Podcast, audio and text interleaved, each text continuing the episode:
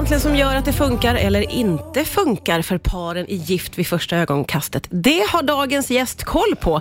Välkommen hit Linn Elmervik som är journalist på Aftonbladet. Tack så mycket. Du, vi måste börja med, du har ju skrivit en del om den här tv-serien, krönikor, och eh, du har också kommit fram till en magisk formel för hur man ska göra. Vi ska komma till den. Låt oss ta avstamp i varför du tror att folk är så otroligt engagerade i den här serien. Ja, men jag tänker, om jag utgår från mig själv då, så är man ju otroligt intresserad av relationer överlag och framförallt kärleksrelationer. Ja. Det är ju typ bland det mest spännande som finns. Och Det här blir som en så intensiv version av kanske en så flera år lång relation som bara ska smashas ihop på fyra veckor. Ja. Eh, så det blir, man får liksom allt, alla ingredienser i en relation. Början och förälskelsen och sen kriserna och sen kanske det hemska slutet på något sätt. Ja, ja. Och Sen tycker jag också att eh, ja, men jag blir berörd ändå av deltagarna för att jag tycker att i vissa realityserier kan man ju känna att folk är med kanske för att det är lite kul. Så här, Kul att dejta eller kul att testa någonting. Men jag tänker att man gifter sig kanske inte i TV med någon man har sett för första gången liksom vid altaret om man inte verkligen, verkligen vill ha en relation. Nej, alltså, jag tycker de är så innerliga och Ja, fina. Det finns ofta. något väldigt sårbart i det ju, som man blir insläppt i och det kanske är lite av hemligheten bakom att vi fastnar så. Ja. Eh, Och just i år så upplever jag att i stort sett alla pratar om den här serien. ja. Upplever du samma? Ja, det har exploderat Det har det. Ja, det har alltid varit så att de som tittar älskar ju att prata om det. Man behöver liksom reagera. Ja. Men nu är det som att det, nu har det liksom spridit sig. Ja, det har det verkligen. Mm. Du, vad tycker du generellt om experternas jobb i den här serien? Ja, det, alltså det är ju svårt att säga för, och vara för hård kanske därför att det är ju inte det lättaste uppdraget.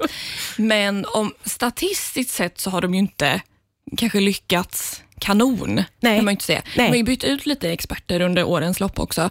Ehm, ja, men de, ja, de kämpar på. Vad säga. är det de tittar på för de få som inte har hängt med i det här programmet? Ja, men när man söker in då så får man ju egentligen genomgå en väldigt så grundläggande men, intervjuprocess. Man får fylla i formulär och berätta om, om vad man attraheras av, vad som är viktigt i en relation, vad man vill ha i framtiden. Vill man ha barn? Vill man bo ihop? Liksom, hur vill man leva? Eh, och så försöker väl de på något sätt hitta personer som kan dels är lika varandra och dels kan komplettera varandra. Ja, ja just Eh, det. Lite grann. Jag tycker man kan se lite de senaste åren att de kanske har gått mer på satsa på likheter än att man ska komplettera varandra. Ja, ja, ja, okej. Mm. Och, och har det varit lyckosamt? Ja, men ja, det, det är ju då det funkar kan jag känna lite grann. Ja, ja, ja. Mm. ja. Och som sagt du har ju tagit fram den magiska formeln som du kan skicka över till experterna Ja, och du ska få berätta om den alldeles strax här på Rix FM. Riks FM. Idag gör vi en eh, djupdykning i Gift vid första ögonkastet. Min gäst idag, Linn Elmervik som är journalist på Aftonbladet, har tagit fram en magisk formel Mm. eh, för att garantera att matchningarna ska hålla. Ja. Det är otroligt att du inte har fått jobb som expert i programmet, men du varför? kanske kommer att få det. Jag väntar på samtalen. nästa säsong. Men den är väldigt eh, tydlig den här eh, formen. Vad är det som gäller för att det ska gå bra?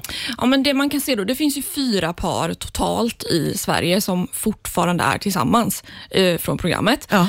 Och det, de, det är då fyra olika faktorer som de här har gemensamt. kan Ja. man säga. En är ålder. Okej. Det är att alla de här är ja, men runt 30, strax under eller lite över. Ja. Och det, är liksom, det har känts som att de par som är för unga kanske liksom inte riktigt är redo. Mm. Och de par som är lite äldre, det har ju varit några som har varit i så här 50-årsåldern. ja, just det. Där kan jag tänka mig att man kanske är lite för inrutad i sitt eget liv. Man kanske Ja. har varit själv ett tag. Man kanske också har det ganska bra själv Ja. och inte är så sugen på att anpassa sig för mycket. tänker jag. Nej, ja, just det. Och Sen tror jag också lite att barnfrågan och sådär, att man vill bilda familj kan spela in. Om man är 30, Ja. man vet att man vill ha barn, man kanske är lite mer så engagerad i att ja, men, det här ska funka. Liksom. Eh, Alltså ja. ålder blir en viktig faktor. ja, det verkar så i alla fall. Ja, och då ska man vara lite yngre helst då. Ja, Eller lagom. lagom gammal. Ja. och vad är det mer som spelar in? Ja, men klass. Alltså Jaha. klasstillhörighet. Det är ju lite mer diffust sådär. Ja. Men det tänker jag det, det kan man ändå se att de flesta utifrån vad man får se då i programmet verkar komma från ungefär liknande samhällsklasser. Ja. Och Det tänker jag känns ganska logiskt, för det är så man träffas i verkligheten. Att man kanske pluggar tillsammans, man jobbar Ja. på samma ställe. Man har ungefär samma ja, men erfarenheter lite grann. Ja, just det. Sen kan det ju funka ändå såklart, men det finns ju exempel, till exempel Per och Eva som var ett par i eh, en säsong för några år sedan. Där han jobbade som golvläggare. Hon var lite mer så här, gillade att spela golf och var entreprenör. Ja. Och Där märkte man verkligen att det krockade totalt Ja, i ja. hur de levde sina liv. Det blir olika världar. Ja, det blev katastrof. Som kan vara ganska svårt att föra samman då naturligtvis. Eh, vad är nummer tre på din lista? Det är då gemensamma intressen. Okej, Ja. det är viktigt. Det är viktigt. Eh, Det har man ju verkligen märkt de senaste åren. Till exempel har vi ju då tacoparet som fick barn för typ en vecka sedan nu. Som var jag älskar det, tacoparet Ja. fick barn. Det kan inte bli bättre. Exakt. De gillade ju, ja, men det, det var så otroligt konkret. Så här, de gillade att ha hemmakvällar och äta tacos. De ville leva samma typ av liv. Ja. Och I år har vi också ett par, då som, de som verkar mest lovande hittills, Jonas och Louise, som också har som gemensam grej då att de älskar På spåret till exempel. Ja, ja, ja, man ska mötas i någonting. I det blir konkreta saker. viktigt. Eh, det finns en fjärde punkt också, vi tar den alldeles strax här på Rix FM. Riks FM. Riks FM.